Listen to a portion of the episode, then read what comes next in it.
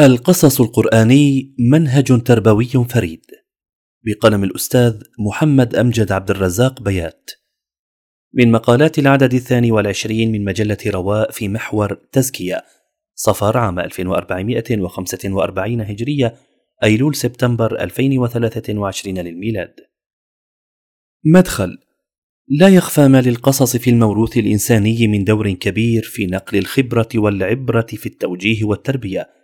ذلك لما للقصة من أثر عميق في نفس المتلقي وتكوينه وتشكيل وعيه. ومن المشاهد أن العبرة والموعظة المجردة لا تؤثر في الفرد وتحمله على الانصياع والاستجابة ما لم تقترن بقصة واقعية. لذلك نجد القرآن الكريم اعتنى بالقصة عناية كبيرة ونوع في سردها وعرضها وأبدع في أسلوبها واعتمد على إيراد الموعظة والعبرة في صورة قصة لتكون أبلغ في التأثير وأعظم في التعليم والتذكرة. قال تعالى نحن نقص عليك أحسن القصص بما أوحينا إليك هذا القرآن. فقصص القرآن مجال خصب للدعوة والتربية وفيها العبر والعظات والحكم يستفيد منها المربون وينتفع منها المعلمون ويتزود من معينها الصالحون. أهداف القصص القرآني يمكن إجمال أهداف القصص القرآني في عملية التربية والإعداد في هدفين رئيسين. الأول التغيير الاجتماعي وإحداث النقلة الكبيرة في المفاهيم والقيم والأخلاق والموازين والمنهج لتقوم الجماعة المؤمنة بالوظيفة الكبرى التي سينيطها الله بها. كنتم خير أمة أخرجت للناس تأمرون بالمعروف وتنهون عن المنكر وتؤمنون بالله. وهذا التغيير الجذري العميق يتطلب جهدا عظيما وصبرا دؤوبا ليصل البناء تمامه ويستحق وعد الله بالتمكين والاستخلاف. وعد الله الذين آمنوا منكم وعملوا الصالحات ليستخلفنهم في الأرض كما استخلف الذين من قبلهم وليمكنن لهم دينهم الذي ارتضى لهم وليبدلنهم من بعد خوفهم امنا يعبدونني لا يشركون بي شيئا ومن كفر بعد ذلك فأولئك هم الفاسقون. الثاني بيان تفاصيل المنهج. كيف تعيش الجماعة المؤمنة بهذا الدين؟ وكيف تطبق المنهج الإلهي في الحياة؟ وكيف تدعو إليه؟ قال سبحانه لقد كان في قصصهم عبرة لأولي الألباب ما كان حديثا يفترى ولكن تصديق الذي بين يديه وتفصيل كل شيء وهدى ورحمة لقوم يؤمنون. لقد كان للقصص القرآني دور بارز في تنشئة الجماعة المؤمنة وتربيتها وصياغتها فكريا وشعوريا وهي أهم عوامل التوجيه والإرشاد في بيان الحق وثباته في القلوب وترسيخ الإيمان وتجذيره في النفوس. وجدير بالذكر أن معظم هذه القصص ورد في القرآن المكي ما يوضح أثر القصة في المنهج الإلهي في تلك المرحلة التي تتضمن عملية البناء الأولى للجماعة المؤمنة في تلك الفترة من عمر الدعوة وما لابسها من ظروف وملابسات وهذا ما ينبغي أن يكون حاضرا في أذهان الدعاة وأهل العلم وهم يواجهون مثل تلك الظروف ومقتضيات النشأة المشابهة في بعض الأزمنة والمجتمعات. التوجيهات التربوية من القصص القرآنية. لعلنا نستذكر على عجالة بعض تلك القصص وأبرز التوجيهات التربوية المستفادة منها ثم نفرد بعض القصص بوقفة خاصة بمشيئة الله. فقصة بداية الخلق وقصة آدم وإبليس في الجنة ونزولهما للأرض تذكر الناس جميعا بأصل الصراع وغاية الوجود الإنساني وأثر المعصية وطبيعة الوجود على هذه الأرض. ثم العودة إلى الله والحساب بعد انتهاء مدة الاختبار. نلحظ هذا التوجيه بتكرار القرآن للقصة في مواضع من القرآن وبسياقات مختلفة لأهمية التذكير المستمر بهذه الحقائق الأساسية للبشر. كما أن قصة موسى عليه السلام وهي أكثر القصص ذكرا وإعادة في القرآن فيها من المعاني الإيمانية والتربوية والدعوية ما يفوق الوصف فهي تهم كل داعية وهي نذير لكل طاغية وفيها تربية لكل أمة مستضعفة وبيان لسبل التمكين وغيرها من الدروس والعبر والتوجيهات التربوية في كل هذه المجالات. وقصة طالوت وجالوت نتعلم منها معنى القيادة ومواصفات القائد وأهمية السمع والطاعة والتنظيم للعسكر والجيش الفاتح الذي يحمل العقيدة الربانية. وفي قصة أصحاب السبت عبرة عظيمة للجماعة المؤمنة وأهمية القيام بالأمر بالمعروف والنهي عن المنكر وتربية القلوب على الخوف والخشية ودوام المراقبة لله وخطورة الاحتيال على الشريعة وأن العلم وحده لا يغني شيئا إذا كانت القلوب خاربة والنفوس مريضة. كما نتعلم من قصة أصحاب الأخدود التضحية في سبيل الله والعقيدة والثبات العظيم على الحق والمبدأ مهما كان الخطر والتهديد وإن كان هو الموت المحتم فلا مساومة في العقيدة ولا خضوع لجبار. أما قصة الفتية أصحاب الكهف ففيها من المعاني التربوية أن الدين والإيمان أغلى ما يملك المرء في هذه الحياة وأهم ما ينبغي أن يحافظ عليه. لأجله يهجر العشيرة والوطن والأصحاب والقرابة ويبذل في سبيله الغالي والنفيس. يحتمل ألم الفراق والغربة ولا يتراجع ولا يضعف من قصة نوح عليه السلام نتعلم صبر الداعية العظيم وعدم استسلامه وإن طال الزمن كما نتعلم أهمية التنويع في أساليب الدعوة.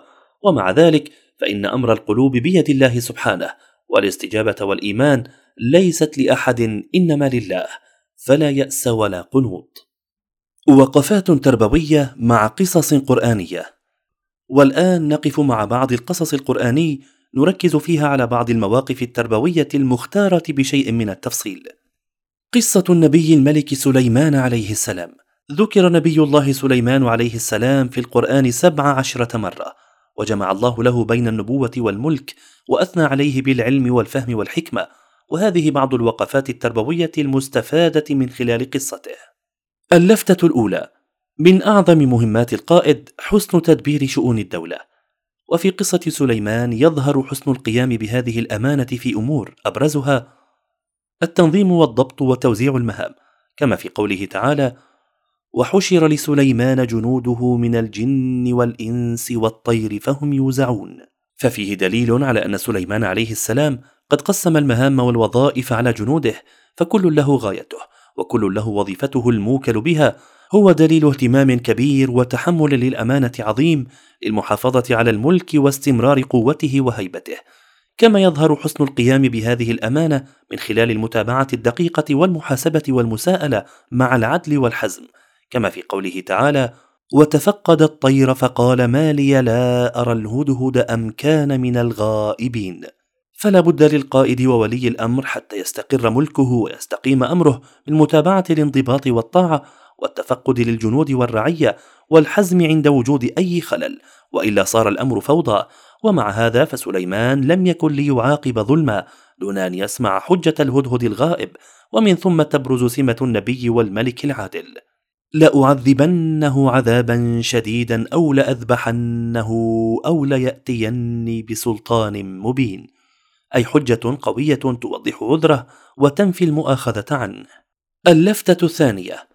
في أهم أخلاقيات القيادة كالتواضع ودوام التوبة والاستغفار والاعتراف بالفضل لله وشكره يظهر في قوله تعالى ولقد آتينا داود وسليمان علما وقال الحمد لله الذي فضلنا على كثير من عباده المؤمنين.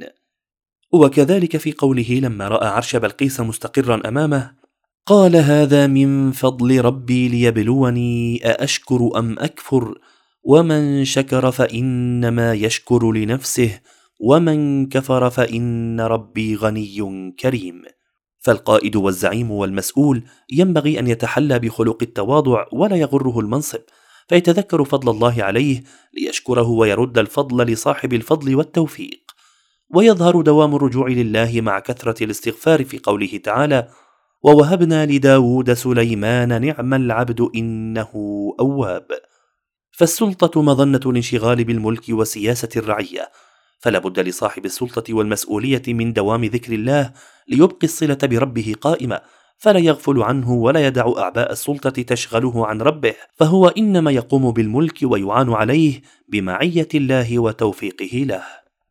قصة لقمان الحكيم لقد سميت سورة لقمان في القرآن الكريم إعلاء لشأنه وتنويها بوصيته لابنه وما فيها من حديث مؤثر بليغ في التربية والتوجيه والنصح والتحذير وذلك في بضع آيات. من قوله تعالى: وإذ قال لقمان لابنه وهو يعظه يا بني لا تشرك بالله إن الشرك لظلم عظيم إلى قوله: واقصد في مشيك واغضض من صوتك إن أنكر الأصوات لصوت الحمير. فقد احتوت هذه الآيات على خلاصة ما ينبغي أن يقوم عليه كل من يبغي السعادة في الدنيا والنجاة في الآخرة والوقوف مع هذه الوصايا واللفتات يحتمل مجلدا ولكننا نشير لثلاثة توجيهات تربوية منها اللفتة الأولى عظم حق الوالدين وبرهما. لا حق أوجب تأدية بعد حق الله وشكره من حق الوالدين اللذين كانا سببا في وجود الولد في هذه الحياة. ولهذا يقرن الله تعالى بين حقه وحقهما في آيات من القرآن كهذه الآية. اللفتة الثانية مراقبة الله على الدوام. وهي الأصل في تزكية النفس وعمارة القلب. فمن راقب الله في كل أحواله استقام أمره وصلحت علانيته وسريرته فلا يقترب من ذنب ولا يقارف خطيئة. فإذا غفل قليلا سارع إلى التوبة والأوبة فصقل قلبه وأعاد صلته بربه. اللفتة الثالثة التواضع لله.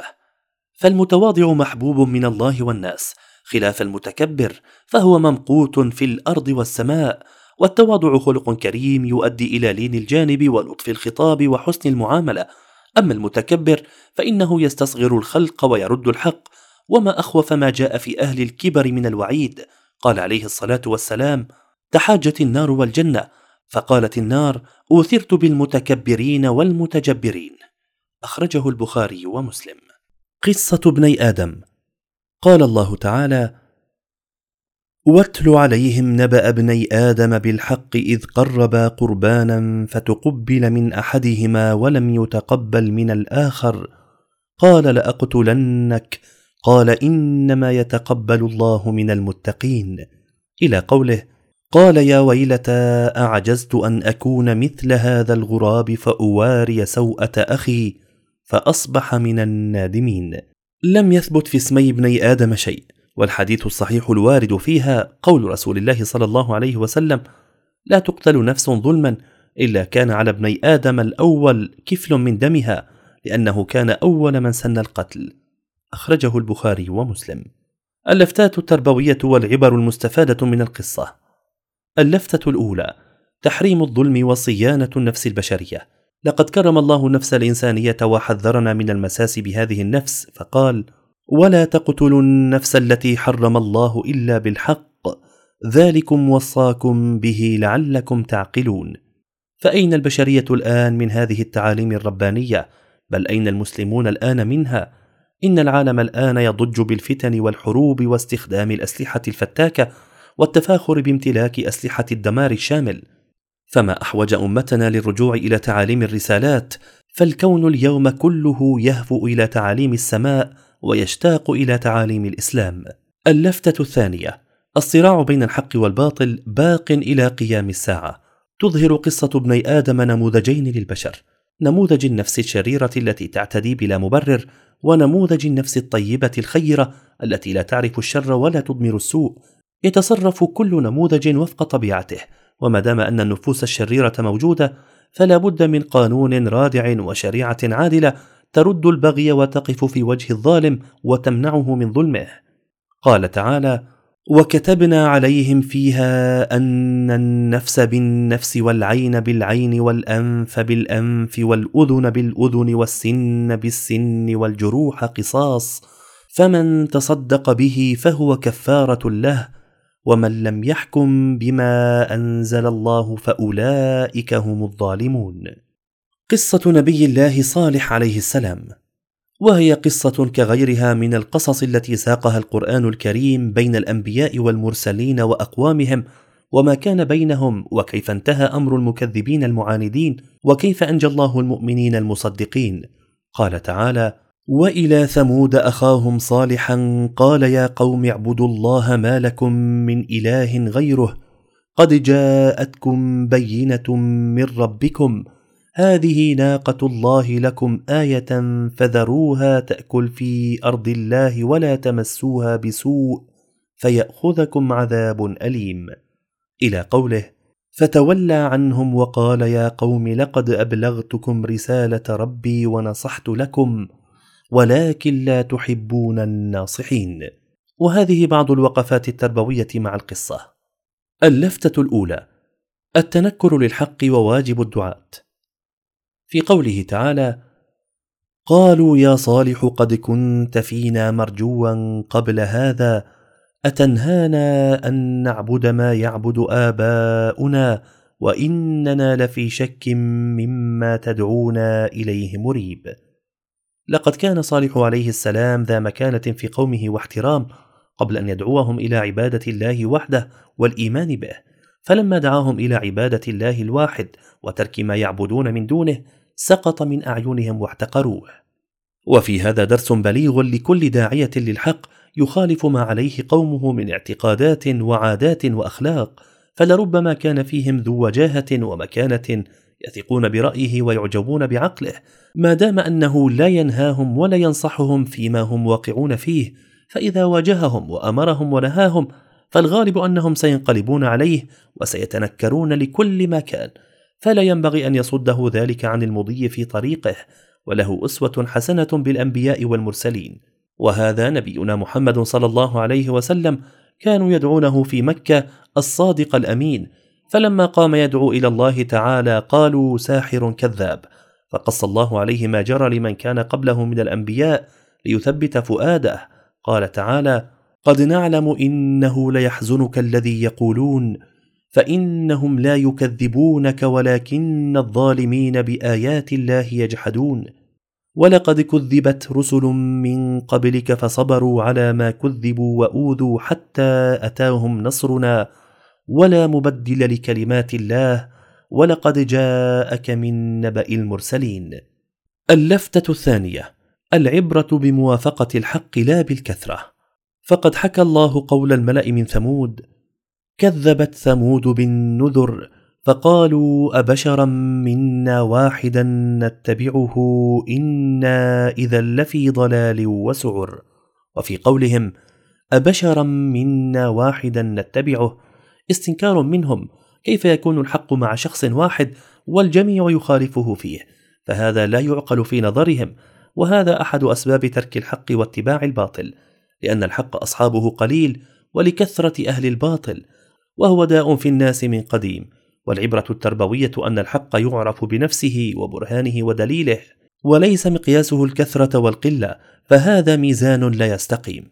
وقال صلى الله عليه وسلم بدأ الإسلام غريبا وسيعود كما بدأ غريبا فطوبى للغرباء. قالوا ومن الغرباء يا رسول الله؟ قال أناس صالحون في أناس سوء كثير من يعصيهم أكثر ممن يطيعهم. أخرجه مسلم. اللفتة الثالثة. الراضي بالفعل كالفاعل في أحكام الآخرة. ذكر سبحانه أن الذي عقر الناقة شخص واحد فقال تعالى فنادوا صاحبهم فتعاطى فعقر. وقال في موضع آخر فعقروا الناقة وعتوا عن أمر ربهم. وقال فعقروها فقال تمتعوا في داركم ثلاثة أيام. هكذا بصيغة الجمع. وقال النبي صلى الله عليه وسلم إن بعث لها رجل عزيز عارم منيع في رهطه مثل أبي زمعة. أخرجه البخاري ومسلم. لقد أضاف الله الفعل إليهم جميعا فعقروها فعمهم الله بالعذاب ولم ينج منهم إلا من لم يرضى وهم المؤمنون. ولم ينج منهم إلا من لم يرضى وهم المؤمنون. وهذا يدل على أن الراضي كالفاعل في حكم الله سبحانه وميزانه. روى أبو داود مرفوعا إذا عملت الخطيئة في الأرض كان من شهدها فكرهها وقال مرة أنكرها كمن غاب عنها ومن غاب عنها ورضيها كان كمن شهدها. قال ابن رجب من شهد الخطيئة فكرهها في قلبه كان كمن لم يشهدها إذا عجز عن إنكارها بلسانه ويده ومن غاب عنها فرضيها كان كمن شهدها وقدر على إنكارها ولم ينكرها لأن الرضا بالخطايا من أقبح المحرمات وهو فرض على كل مسلم لا يسقط عن أحد في كل حال من الأحوال. كيف نستفيد من القصص القرآني؟ هذه بعض التنبيهات والخطوات التي تعين على تحصيل أكبر قدر من الفائدة عند قراءة القصة في القرآن الكريم. وقد علمنا سابقا أن للقصة في القرآن مكانة بارزة وجاء سياقها لأهداف وغايات متعددة. وحتى يمكن الاستفادة من القصة القرآنية ينبغي مراعاة بعض الأمور. واحد القراءة بتدبر وحضور قلب وعقل مع دعاء الله بالفتح والفهم. وتأمل قول الله تعالى وهو يقول في سورة يوسف لقد كان في يوسف وإخوته آيات للسائلين فلك أن تتخيل كم في هذه القصة من الفوائد والدروس والعبر والتوجيه والإرشاد في مجالات شتى. كل ذلك يمكن استخلاصه إذا قرأنا هذه السورة بتدبر وحضور قلب وإعمال العقل. اثنان تحديد الهدف من القصة وذلك بمعرفة موضعها والقدر الذي حكي منها وأسلوب الحكاية وجو السوره وأهدافها. تأمل معي قول الله تعالى ولوطا إذ قال لقومه أتأتون الفاحشة وأنتم تبصرون؟ أئنكم لتأتون الرجال شهوة من دون النساء بل أنتم قوم تجهلون؟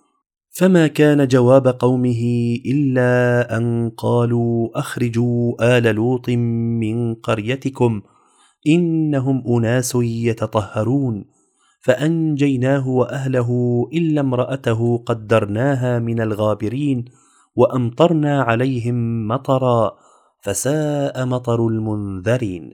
في هذه الوقفة القصيرة في سورة النمل تبرز هم قوم لوط عليه السلام بإخراجه من قريتهم لأنه يأمرهم بترك فاحشة الشذوذ المنافية للفطرة ونجاته ومن آمن معه وإهلاك القوم المكذبين. وسورة النمل سورة مكية. ومعلوم أن موضوعات السور المكية الرئيسي هو بيان العقيدة في الله وتصحيحها والإيمان بالآخرة وحقيقة الوحي وإثبات الرسالة وإقامة الحجة على الناس وبيان عاقبة المكذبين وعاقبة المؤمنين. ويأتي القصص لتثبيت هذه المعاني. لذلك يذكر طرفا من القصة باختصار وهو يركز على نهايتها بإهلاك المكذبين لأنه الهدف الذي يخدم سياق السورة ومحورها. ثلاثة جمع مواضع القصة في القرآن الكريم. ومثال ذلك قصة نبي الله لوط عليه السلام.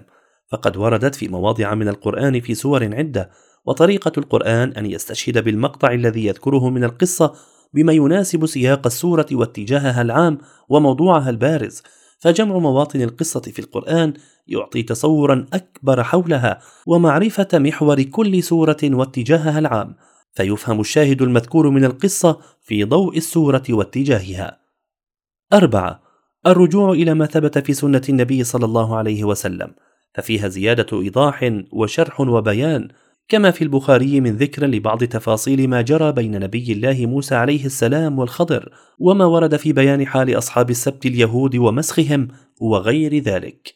خمسة الاستعانة بكتب التفسير الموثوقة وذلك لفهم مجريات القصة والأحداث والشخصيات الواردة كتفسير الطبري وابن كثير والبغوي والقرطبي وبعض المؤلفات المعاصرة التي اهتمت بتحرير الروايات والمنقولات الإسرائيلية والدخيلة التي لا تثبت أو تتعارض مع ما ثبت في شريعتنا. ستة المناقشة والتفكير الناقد وذلك عن طريق معرفة المحور الذي تدور حوله ومعرفة الشخصيات والزمان والمكان الذي حدثت فيه وربط القصة وشخصياتها وأفكارها بالواقع واستخلاص المعاني والدروس يقول ابن القيم أكثر الناس لا يشعرون بدخول الواقع تحته أي تحت القرآن وتضمنه له ويظنونه في نوع وفي قوم قد خلوا.